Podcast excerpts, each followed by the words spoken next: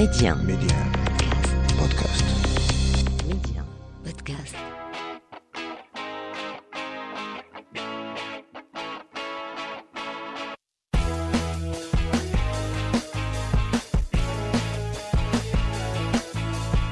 Bienvenue à tous. Le sens n'est pas forcément à l'extérieur. Trouver du sens à sa vie émane de l'intérieur, émane de soi.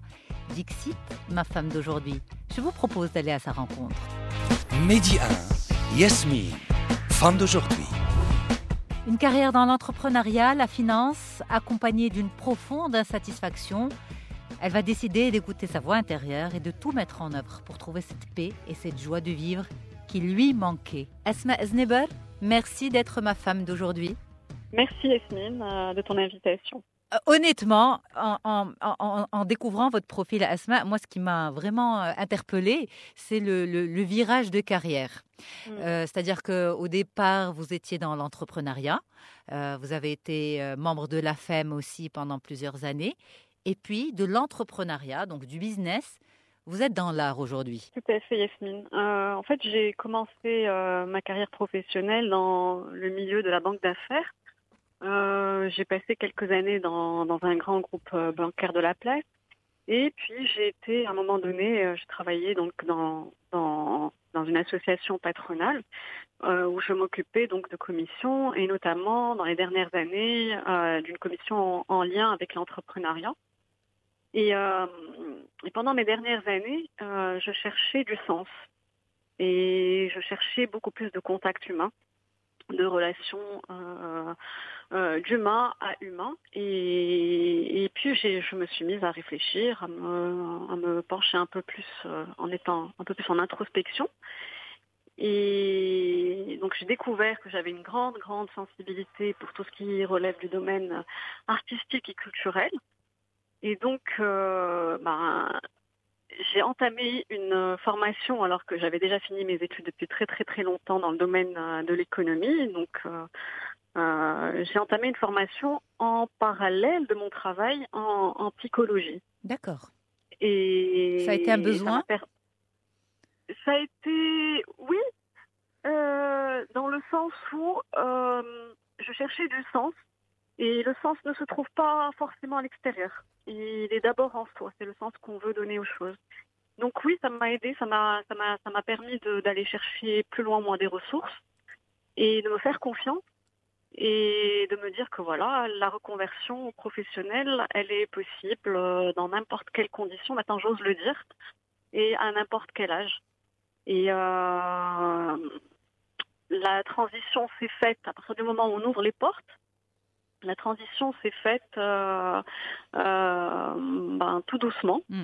Euh, en parallèle, donc, je faisais ma formation de, de psychologie à distance, en parallèle de mon travail, jusqu'à ce que j'ai cette opportunité de rejoindre donc la fondation Abdelaziz et Touletezi euh, et son centre culturel d'usine qui, euh, et qui œuvre dans le domaine euh, artistique et culturel, mais qui a une vocation sociale de, de- de développement de la citoyenneté et, et une grande présence donc auprès des jeunes pour les accompagner. Mm.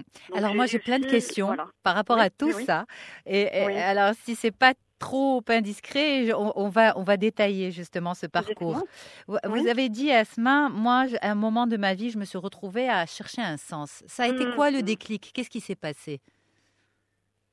Le déclic, c'est quand on n'a plus les yeux qui pétillent, euh, quand on se sent euh, enfermé dans un carcan, quand on a Professionnel?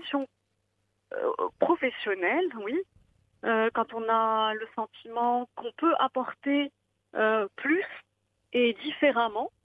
Et, et- et- et qu'on a envie de le faire. Et donc, euh, et que et que malgré euh, des conditions pragmatiques, euh, matérielles, etc., on se dit ben on va prendre ce risque-là. Et mais on va le prendre euh, aussi avec la tête, Mm. avec le cœur et avec la tête, et on va négocier ça. Mais on va pas se l'interdire. On va pas se l'interdire. On va pas se dire tout est tout est fermé, c'est pas possible. On va essayer de chercher la petite ouverture qui euh, va nous permettre plus tard d'ouvrir la porte. Mhm. C'est ça en fait, c'est que avoir des rêves, avoir des envies, vouloir changer de cap, oui, mais raisonnablement, parce que j'imagine qu'en étant en banque d'affaires, vous aviez, on va dire, une situation confortable. C'est pas évident justement J'avais une- de changer de Tout cap. C'est ça. Tout à fait, mais bon, aussi euh, en tant que femme euh, avec des enfants à charge, etc., on peut pas se permettre n'importe quoi sur un coup de tête.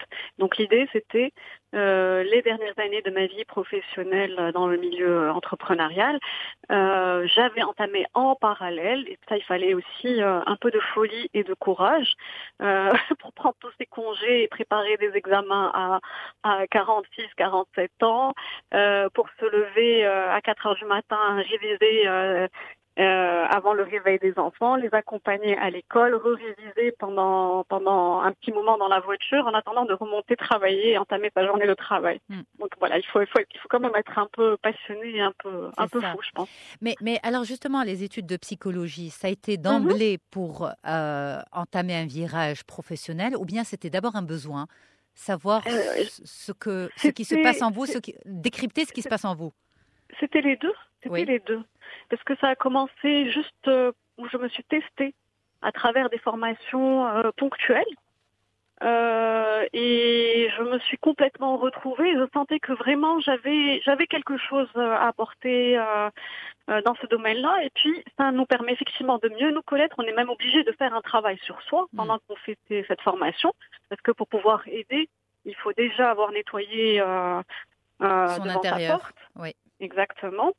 Et, et donc, euh, donc oui, c'était, c'était pour moi, euh, pour comprendre où j'en étais, pour m'aider à, à, à, à accepter quelque part euh, que je n'étais pas à ma place et que euh, ma place était ailleurs et qu'il fallait que j'ai le courage de bouger euh, du point où j'étais au point où je voulais aller.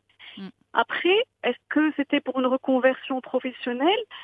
Euh, c'était une porte qui s'ouvrait. Même maintenant, je ne sais pas si un jour j'exercerai la psychologie, mais euh, comme dit euh, comme dit le proverbe, c'est le, le voyage. Le voyage importe plus que la destination. Tout à fait. Donc euh, donc c'est dans ce sens-là. Peut-être que j'en ferai quelque chose.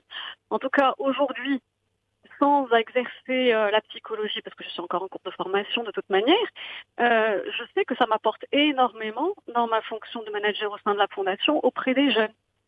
Exact. Euh, ça, ça, ça donne une grille de lec- lecture, une grille de, de compréhension, et, et puis ça apprend la tolérance aussi. Quand on fait euh, quand on fait de la psychologie, ça nous permet aussi de comprendre le comportement des autres et ne pas être dans le jugement, mais d'être dans la tolérance. Alors justement, vous dites, euh, il faut aussi se dire et garder en tête qu'on peut faire un changement de, de carrière, un changement Mhm. de cap à n'importe quel âge. Vous avez dit que Mhm. vous, ça a été autour de 45-46 ans. Mhm, mhm. Autour de vous, est-ce que on vous a mis des freins? Donc on, non, on m'a pas mis de frein euh, parce que je ne suis pas influençable et je n'écoute pas tout le monde. J'écoute quelques personnes euh, qui sont importantes pour moi. Euh, dans mon entourage, on a pensé que j'étais en train de me compliquer les choses. Est-ce qu'on a pensé que Et vous que, faisiez votre crise de la euh, quarantaine à ce moment-là? Euh, non, c'est même pas la crise de la quarantaine. C'est qu'on s'est dit, euh, bah, tu as suffisamment à faire entre ton travail euh, et ton travail qui est en adéquation avec ta formation de base. Euh, tu as un ajout, tu as on a plutôt envie de se laisser vivre, euh, de s'occuper de ses enfants, qui sont une grosse responsabilité, etc. Pourquoi se rajouter euh, des choses en plus? Sauf que ces choses que je me rajoutais, c'était des choses qui, effectivement, vu de l'extérieur, étaient une charge de travail en plus, mais d'un enrichissement incroyable. Mm. Et qui me permettait d'avoir du sens au réveil. Quand je me réveille, je sais ce que je vais faire, je sais euh, ce que ça va m'apporter, et, ça n'a pas de prix. Absolument. Euh, les enfants dans tout ça vous l'avez dit, vous avez Mhm. dit, euh, je me réveille à 4 Mhm. heures du matin pour euh, réviser. Oui. Mais c'est Oui. en même temps un bel exemple que vous leur donnez. C'est un bel exemple de challenge, de dépassement de soi, de confiance en soi, de, de, de concrétisation de, de, de rêves. Ils- ils ont la chance de vivre ça à vos côtés. Je pense, je pense, je pense aussi. Alors j'ai souvent eu des remarques euh, quand elles étaient toutes petites de me dire maman tu es différente et quand j'essaie de expliquer, enfin de demander pourquoi, euh, bon elles, elles me donnaient des réponses de leur âge. Mm. Euh, euh, plus tard les réponses sont devenues plus euh, plus profondes Et effectivement, euh, bon, on est, tout, personne n'est parfait. Bien sûr. Mais, euh, mais euh, quand on voit sa petite fille, euh, qui maintenant, bon, elle a 12 ans, mais il y a quelques années, griffe, écrit, alors qu'elle savait à peine écrire, euh, elle écrit Rien n'est impossible. Ouais. Et qu'on se dit, bon, ben, à cet âge-là, elle a compris ce que moi j'ai mis euh, 45 ans ou 46 ans à comprendre, ben, ça fait plaisir. On se dit, bon, ben, il y a des choses qui se transmettent. C'est ça. Alors justement, Mhm. quand vous dites j'ai mis autant de temps à comprendre ces choses-là, Oui. euh, la carrière en finance au départ, c'était votre choix personnel ou c'était, allez, on va dire le contexte? Je pense que je pense que je, je- quand je vous parlais de différence euh, tout à l'heure, Mm. je pense que j'ai pas assumé ma différence ou j'ai pas compris et j'ai pas compris qu'elle pouvait me rattraper plus tard. J'ai voulu rentrer inconsciemment. Je pense que c'était pas du tout conscient. On vit dans une société, dans une famille. Euh, à l'époque, voilà, on passait son bac, on allait vers des filières euh, qui étaient standards. Euh, euh, je pense que je ne me connaissais pas suffisamment à l'avant et peut-être aussi qu'à un moment donné, j'ai peut-être dû manquer de courage inconsciemment euh, et, et- et me dire je vais faire le pari euh, de, de, de, de telle ou telle discipline, même si ça rentrait pas dans les standards. Donc j'ai voulu choisir. Encore une fois, tout ça, c'était bien inconscient. C'est Mhm. après, avec du recul que je que j'ai cette lecture-là. Je pense que j'ai voulu choisir un chemin qui euh, qui devait être plutôt confortable. Sauf que euh, je suis très entière et que la vérité m'a rattrapée. La- ma vérité m'a rattrapée. Alors, euh, vous avez dit tout à l'heure, justement, euh, c'est la prise de conscience, c'est quand on se réveille, pas forcément avec euh, les yeux qui pétillent, pas forcément euh, Mhm, excité mhm. par sa journée. Mhm. Mais euh, est-ce qu'il y a eu autre chose, par exemple, en psychologie, enfin, c'est vous la spécialiste, mais vous parlez beaucoup de psychosommation, de ce genre de choses. Psychosomatisation, pardon, Oui, pas de oui, psychosomatisation. oui, oui, oui. Voilà. Est-ce que, est-ce que vous avez vécu ça vraiment? Est-ce que vous avez. Oui, ça, oui, c'est- oui. Euh, même euh, le déclic final, euh, c'était un.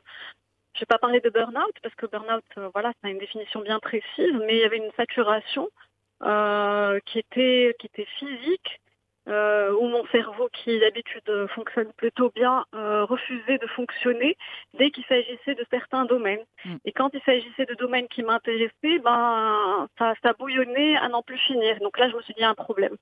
Euh, il y a un problème. Si si euh, si ça bloque complètement par rapport à certains certaines à mon domaine professionnel, c'est que c'est que voilà, il y a euh, Hmm. voilà, il y a que l'arbre qui ne peut pas se déraciner et, bouger, mais euh, il faut que je bouge. Et ça s'est ça s'est manifesté par deux semaines. C'est la première fois en en 20 ans de carrière professionnelle que, que je prenais un congé maladie qui dépassait les trois jours. Et je me suis arrêtée pendant deux semaines. Et quand je suis rentrée, puis quand je suis rentrée, euh, j'ai déposé ma démission pas très longtemps après, mais j'ai déposé ma démission parce que dans, dans ces deux semaines-là, euh, les choses se sont activées et j'ai eu ma proposition de job. Après les deux années de psychologie que j'ai fait mon burn-out et enfin ma saturation Mm. et que et que, j'ai cette proposition donc de travail à la fondation et euh, sur laquelle j'ai sauté. Vous le remerciez, vous la remerciez, cette saturation?